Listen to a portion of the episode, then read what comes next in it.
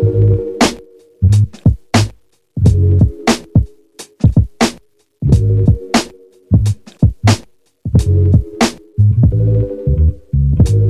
um sistema de normas que regula as condutas humanas por meio de direitos e deveres. Toda a sociedade humana, das culturas arcaicas às mais avançadas tecnologicamente, possuiu estruturas normativas que impunham padrões, regras e valores aos seus membros e que constituíam instrumentos de controle social, isto é, regulavam os comportamentos individuais e coletivos a fim de assegurar uma certa ordem social. Os primeiros textos expressando e organizando as normas jurídicas nasceram ao mesmo tempo em que surgiu a escrita, por volta de 3200 antes da Era Comum. No episódio de hoje vamos mergulhar fundo na história daquilo que hoje chamamos de direito e que permeia a organização dos seres humanos em toda a sociedade.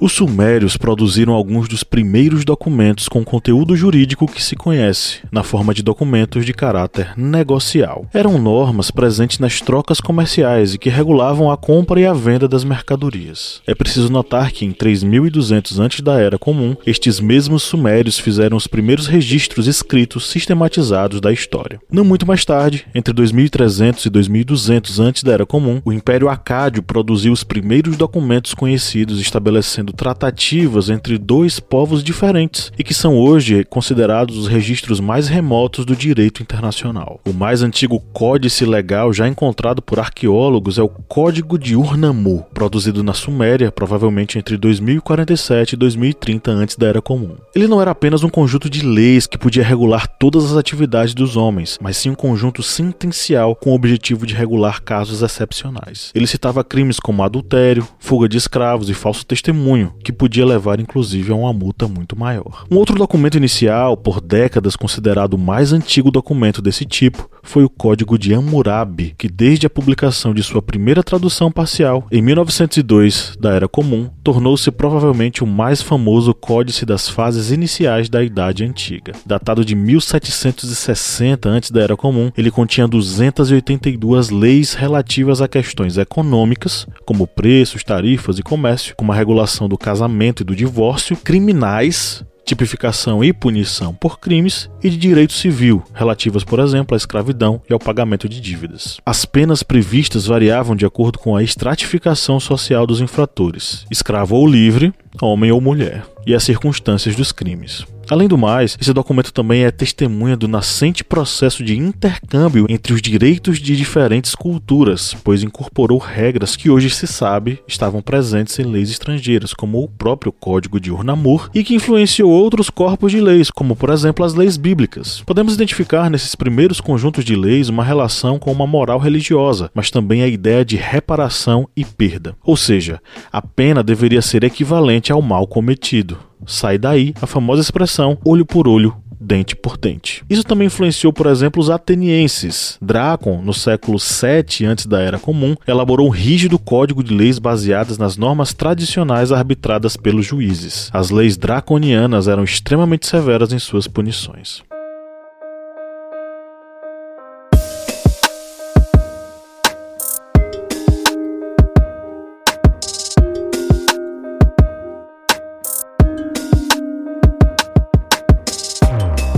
As origens e o processo de adoção da palavra direito são conhecidos apenas parcialmente, embora esteja claro que ambos estejam conectados à antiguidade greco-romana. No latim clássico, o direito tinha como terminologia a palavra jus, que daria origem a jurídico e justiça. Dentre os romanos, o termo jus estava imediatamente associado à noção de justitia e era entendido como a arte de realizar a justiça. Mas como jus veio a ser chamado de direito? Para responder isso é necessário retornar ao período da Grécia Antiga, quando o direito era representado pela deusa Vike, conhecida como deusa da justiça, que tinha como símbolo uma balança com dois pratos devidamente equilibrados, demonstrando igualdade. Ela era filha de Temis, a titânide guardiã dos juramentos e das leis. A deusa deusa Vicky figurava descalça e com seus olhos abertos, o que simbolizava o olho que capta os fenômenos ao seu redor, bem como usava uma espada, a Judicare, que demonstrava a execução, a imposição do direito de modo obrigatório e pela força, além da balança na outra mão. Por outro lado, sua correspondente romana, a deusa Justitia, era representada de olhos vendados. A representação clássica da deusa da justiça a mostrava com uma balança equilibrada e no meio o fiel, responsável por manter esse equilíbrio. Ele também era chamado na antiguidade romana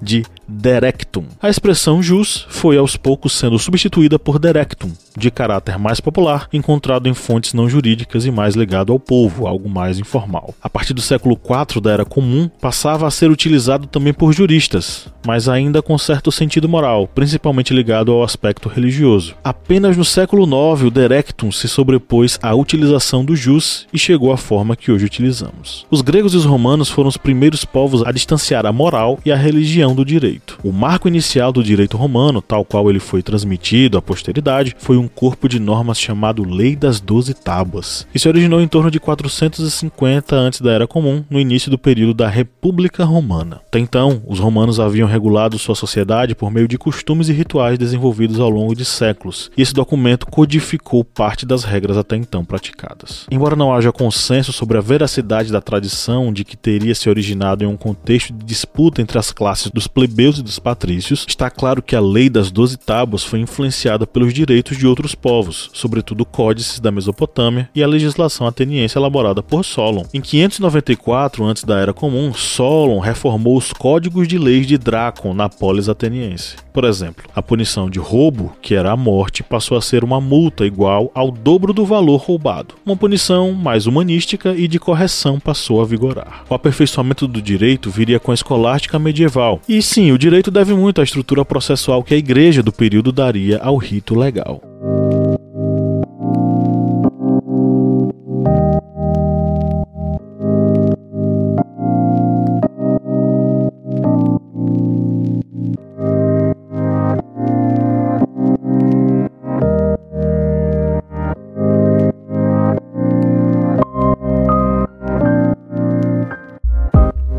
E aí, curtiu? Então compartilhe esse podcast. E se você já acompanha nosso projeto há algum tempo e nós te ajudamos de alguma forma, considere ser um apoiador no apoia.se barra historiante por apenas R$ reais mensais. Como recompensas, você entra para o nosso sorteio mensal de livros, recebe vídeos e podcasts exclusivos e acessa os minicursos online que veiculamos apenas para apoiadores. Um abraço e até o próximo História das Coisas.